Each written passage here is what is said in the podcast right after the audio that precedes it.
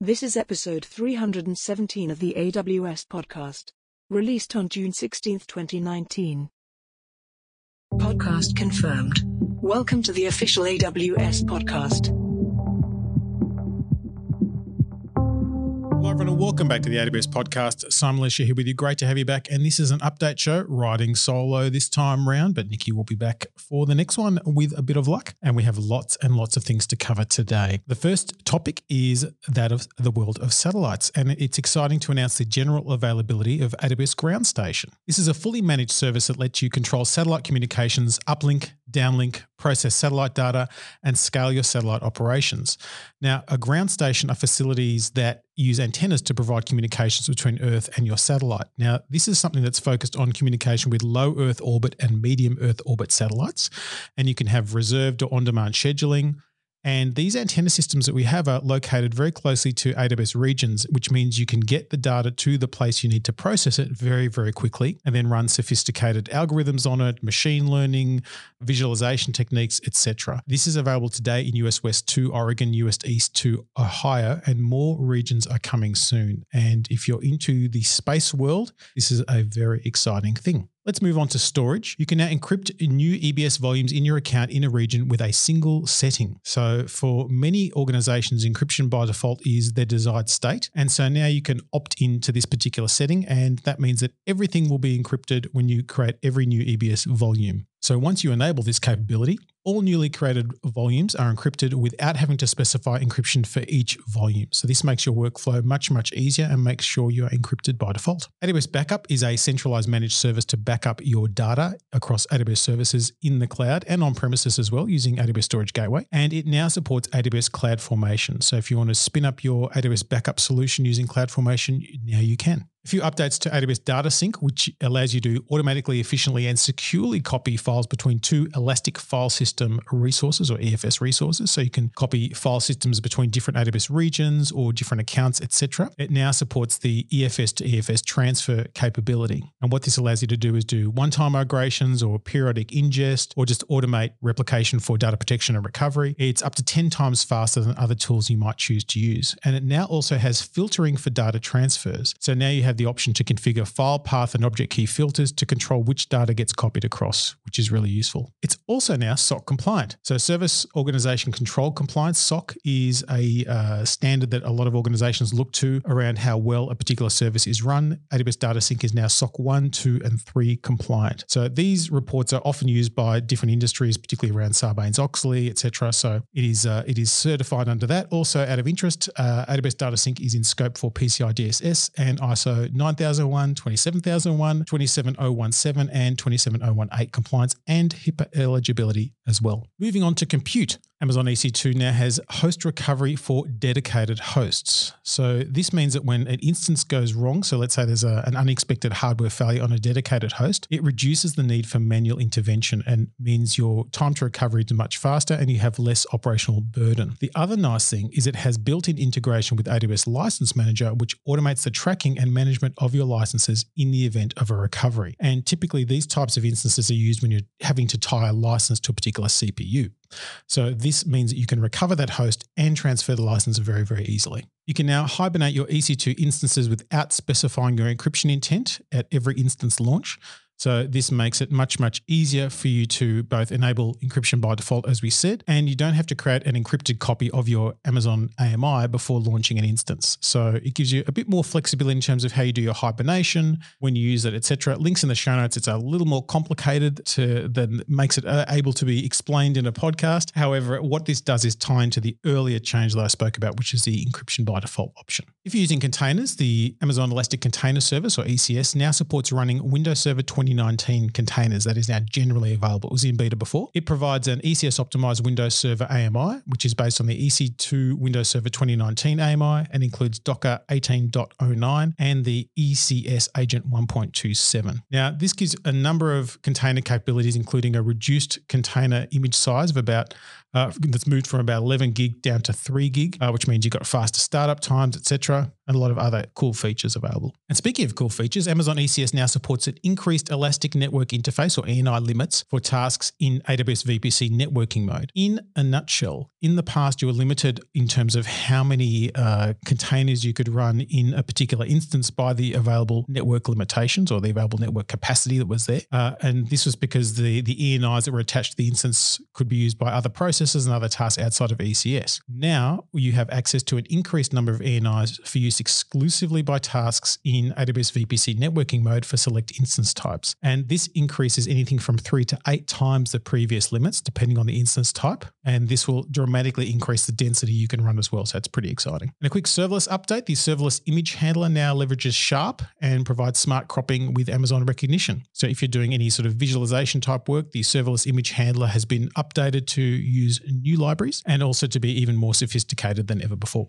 Let's move on to databases. Lots of updates in this space. Amazon Aurora Serverless MySQL 5.6 now supports Data API, and this lets you worry about your application and not worrying about managing your database connection or connection pools. You can just issue SQL commands against an Aurora Serverless cluster, by uh, invoking the API endpoint from the data API, and it takes care of managing the database connections and returning data. And it uses the AWS Secrets Manager to store credentials, etc. So you're not managing all of that complexity as well. Amazon RDS recommendations now provides best practice guidance for Amazon Aurora. So this gives you more information about the best way to configure your database to get you the most possible performance out of it. And there's been an update for Amazon Aurora with Postgres compatibility, which now supports PostgreSQL 10.7. Bunch of updates and improvements there. And speaking of Postgres PostgreSQL, Amazon Aurora with PostgreSQL compatibility now supports database activity streams for real time monitoring. Now, this is really useful if you're feeding information into a compliance system or some sort of monitoring system. This allows you to send that data straight out of the database into those particular systems as needed. You can use things already like uh, IBM Security Guardium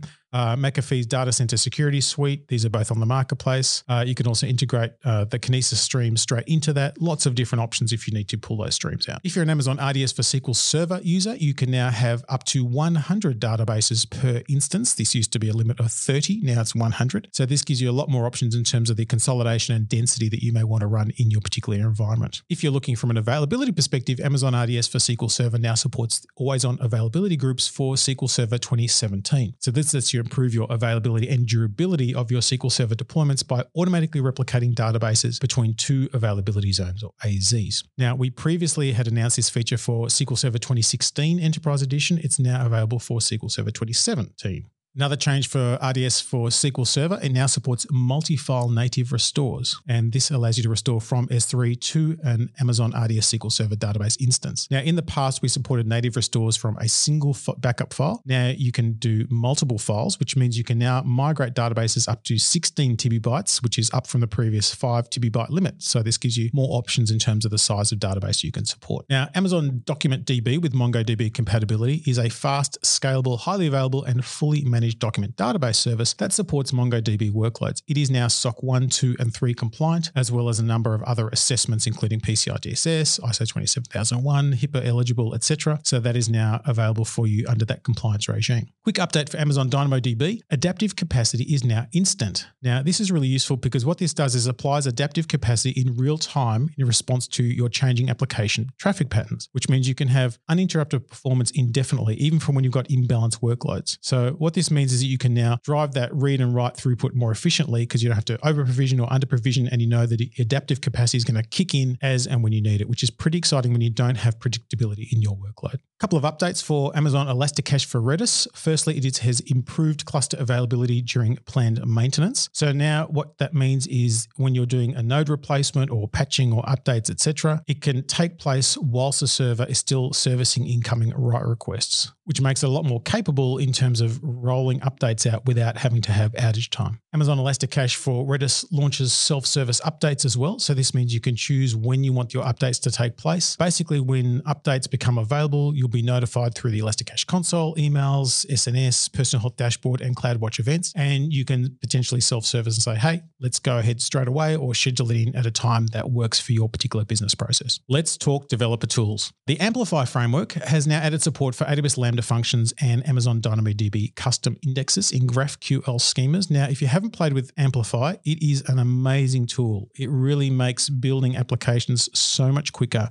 and hooking all those services together that you need to make something functional very, very fast. A big fan, I have to say. Used it on a project recently and was pleasantly surprised with how easy it is. Now, what you can do is you can add uh, a Lambda function into your AppSync API using GraphQL Transformer, and there's a new directive, the at function directive. Plus, there's also new capabilities around managing keys and indexes in DynamoDB. Basically, it means it's easier to build than ever. And speaking of building, AWS CodeCommit now supports including application code when creating a repository with AWS CloudFormation. So in the past, you could create a new repository with CloudFormation. However, you couldn't put anything in it till you did your first commit yourself. Now you can include a zip file with all the content you want added into that particular code commit repository. So things like the README, sample code, etc., and it'll automatically put it into that newly created repository. So you can think about how if you're building uh, CloudFormation templates or snippets to get people started in your organization, it's not just here's the repository; it's here's a repository with some sample content for you as well. Moving on to analytics, the Amazon managed streaming for Apache Kafka or Amazon MSK is now generally available, and this is a streaming starter service that manages Apache Kafka's infrastructure and operations. So this makes it really easy for developers and DevOps managers to build and run production applications on Kafka without having to have a lot of Kafka and Apache Zookeeper operational experience. You can get up and running very, very quickly, backed by 99.9% availability SLA. And it expands into multiple regions. So it is now available in US East North Virginia, US East Ohio, US West Oregon, EU Ireland, EU London, EU Frankfurt, EU Paris, Asia Pacific Tokyo, Singapore, and Sydney, and more regions to come in the coming months. There are also some new features for new MSK clusters, encryption in transit via TLS between clients and brokers and between brokers, mutual TLS authentication using AWS ACM private certificate authorities, defining custom cluster wide configurations for topics and brokers, cluster wide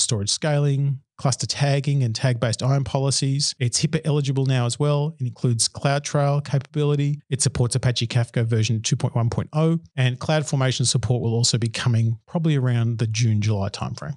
Throughout our updates today, a number of services have become SOC compliant. Amazon Elasticsearch fits into that as well. It is now SOC 1, 2, and 3 compliant as well. Elasticsearch also now has support for Elasticsearch 6.7. So this gives you some new capabilities, including the uh, BKD backed GeoShapes data type, median absolute deviation aggregation, and support for nested fields in composite aggregations. Lots of cool new stuff there.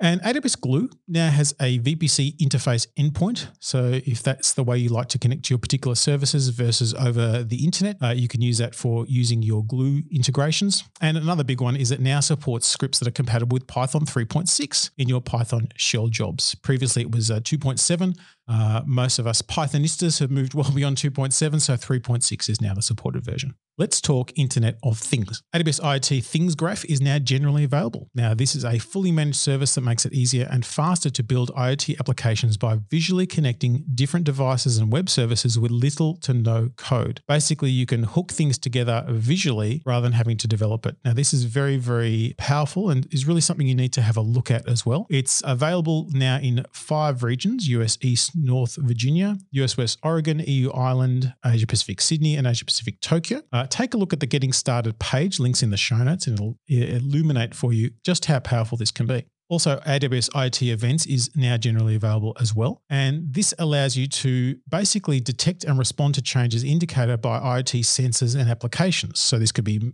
malfunctioning uh, machinery, a stuck conveyor belt, a slowdown in production output, and automatically trigger alerts or events in response. And what this allows you to do is really bring in those hundreds of thousands or even millions of different events and process them very, very effectively and very, very quickly at very low cost. This particular service is currently available for use in US East North Virginia, US East Ohio, US West Oregon, and EU Ireland regions. The AWS IoT Device Tester is now at version 1.2 and is available for Amazon FreeRTOS version 1.4.8. Basically, you should test your devices, and this makes it much easier to do it for you. So, this is up to date. And AWS IoT Analytics now supports channel and data stores in your own Amazon S3 buckets. So, now you can easily integrate all that into your existing data lake, uh, it, process it with downstream functionality, etc. Really makes it easy to do that straight from the console. Moving on to end user computing. Amazon WorkLink now supports additional website authorization providers. Now, what we've noticed is for many customers, as they uh, add more domains to Amazon WorkLink, their domains use authorization flows from different identity providers. So, what we've now allowed you to do is to add website authorization flows from multiple identity providers into your accounts. This makes it much easier to hook in different services as and when you need to. Amazon AppStream 2.0 now has three self guided workshops that help you build online trials and SaaS solutions. Now, one of the interesting uses of Amazon AppStream 2.0 is the ability to make it easy for your own customers to trial your particular solution. And so they've created some new capabilities to allow you to build your own trials very, very easily without having to kind of reinvent the wheel. This lets you get up and running. So if you're an inter- independent software vendor, this is something you'd want to look at. Update for Amazon Chime voice connector. It now supports the use of United States toll free numbers. So it now supports inbound calling to US toll free numbers. Moving on to machine learning. Fraud detection is a very common use case for machine learning because it involves trying to find patterns in huge amounts of data. We now have a fraud detection using machine learning solution that automates the detection of potentially fraudulent activity and flags it for review. It's easy to deploy and contains an example data set of credit card transactions, but you can modify it to use your own data set. It uses Amazon SageMaker, Kinesis Data Firehose, Lambda, S3, CloudWatch events, etc. Take a look at it. It's a great handy solution that can get you up and running very quickly or just be used as an example of what you can achieve. Amazon Textract is now generally available. This was something we had in preview since reInvent 2018. And this is a managed machine learning service that automatically extracts text and structured data from virtually any document. And this really helps process those millions of document pages in just a few hours. Now, this goes beyond simple OCR or optical character recognition, and it identifies the contexts of fields in forms and the information stored in tables and the context in which the information is presented. And so this works with things like scans, PDFs, photos, etc. It's really, really really powerful and a great way to get a lot of trap data into something far more sensible and processable later on. It's available in US East North Virginia, US East Ohio, US West Oregon, and EU Ireland as well. And Amazon Transcribe, which is an automatic speech recognition service, it now supports speech to text in modern standard Arabic. Moving on to robotics, AWS RoboMaker, which is a service that makes it easy to develop, simulate, and deploy intelligent robotic applications, now supports over the air deployment job cancellation in fleet management. So, this means you can stop something going wrong when it's going on. So, once a running deployment job is cancelled, the remaining robots in a fleet will not be updated until a new deployment job is created. Because let's face it, we do make mistakes and it would be nice to be able to stop them. So, now you can. Let's talk application integration. And Amazon API Gateway now supports tag based access control control and tags on additional resources. So this lets you have more fine-grained access controls for all your API gateway resources. Now, remembering that tags are just key value pairs that you can define, and then you can categorize them and use them as you need to. Now, in the past, you would use that for stages or for getting more visibility into costs, etc. Now you can enable the creation of policies based on those tags which give permissions at different levels. So, for example, you could say full access for admins, limited access for developers, lots and lots of options there. It now also supports VPC endpoint endpoint policies. And this allows you to specify which private APIs a VPC endpoint can connect to. And this also provides more fine ground security control. So basically, if you can combine these two particular capabilities, you can really lock down exactly what that API is going to be exposed to and who can do what to it. Very, very powerful. So definitely worth reading the show notes for that one. Moving on to management and governance. There is now the new AWS System Manager Ops Center, which enables faster issue resolution. Now, you're probably familiar with AWS Systems Manager because we talk about it a lot. The Ops Center component helps you view, investigate, and resolve operational issues related to your environment from a central location. It provides all these things in a standardized view and contextually relevant data as well, so you can do very quick diagnosis and remediation. You can also associate AWS Systems Manager automation documents for easier remediation, and you can specify deduplication logic to filter repetitive operational issues. This will also integrate and complement existing case management systems using integrations with SNS and the AWS SDKs as well. Very, very powerful and is available in all commercial regions, excluding the China regions. So check it out. Very, very useful functionality. AWS Budgets now supports variable budget targets for cost and usage budgets, which is really, really cool. Essentially, what you can do now is specify variable budget targets for each month or quarter for up to one year into the future when you create or edit your budget. So this means you can cater for projected growth or seasonal usage patterns, etc. So you may, for example, say that for a particular uh, month, it's a $3,000 budget, but in your big sales time, it's $7,500 budget. You may, you may also choose to have different levels for your test environment versus your production environment. So you have lots and lots of different choices here. This makes it really, really uh, capable and far more flexible than ever before. CloudWatch Logs now add supports for percentiles in metrics filters. Now, metric filters in CloudWatch Logs lets you turn log data into numerical CloudWatch metrics you can graph or set an alarm on. Now you can add percentile support to that. And we know that percentile support is important. You know, P90, P95, P99, P99.9, any percentile you want is now supported, which makes it much more easy to action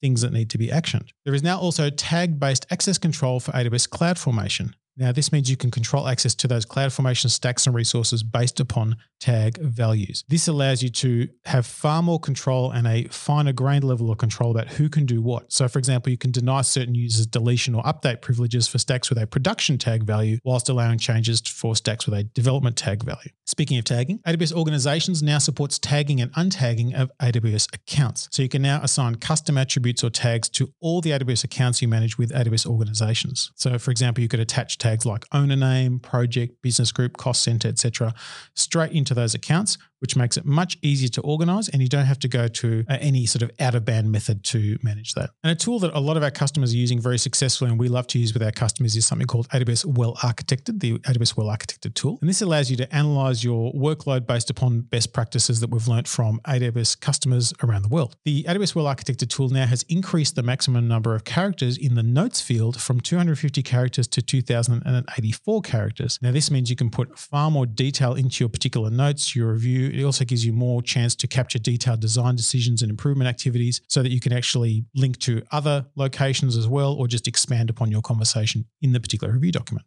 Let's talk about customer engagement. Amazon Pinpoint now includes support for AWS CloudFormations. So if you want to templatize your Pinpoint resources, now you can. And an update for Amazon Connect, it now has additional telephony metadata. So you can now see all the information that's coming in into from the call from the telephony provider. So that's really useful for making some decisions about call routing and other information that might define how you handle a particular call. And we do love a price drop. So Amazon Connect has decreased the US telephony pricing by 26% in the US US East North Virginia and US West Oregon regions. So that makes it nice and easy to use use it at a lower cost. Let's move on to security. Amazon GuardDuty is now SOC compliant. We've talked about SOC a lot in this particular update. So it is also SOC 1, 2, and 3 compliant, and it is definitely a service you should turn on to your account. Remember, there is a 30 day free trial of Amazon GuardDuty that you can turn on with just one click. So definitely something worth exploring. If you develop in C, the AWS Encryption SDK for C is now available to encrypt and decrypt your data in C and C applications. You can also use it as a foundation for bindings in other languages as well. Super performant, fully interoperable with the Java, Python, and CLI implementations as well. So very useful and has a bunch of examples and it is open source in GitHub. And final security update, Amazon Inspector adds the CIS benchmark support for Amazon Linux 2. So if that is one that you are deploying, this will run those checks for you on an automated fashion and make sure you're adhering to best practices. Moving on to training and certification, there are some now new and updated exam readiness courses for your AWS certifications. It's always good to try and get ready to make sure you're feeling comfortable with what's going on. So there are some new courses, the exam readiness for the certified Alexa skill builder Builder specialty, the AWS Certified Security specialty, and some updated courses reflecting services and best practices and new features for the AWS Certified Solutions Architect Professional and the AWS Certified DevOps Engineer Professional. Moving on to Quick Starts, there's a new Quick Start that deploys a modular architecture for Amazon Aurora Postgres. Now, this is really useful because it gets you up and running in about 25 minutes and shows you a kind of best practice deployment or a templatized deployment that you can use to then customize for your own environment. Gets you up and running very quickly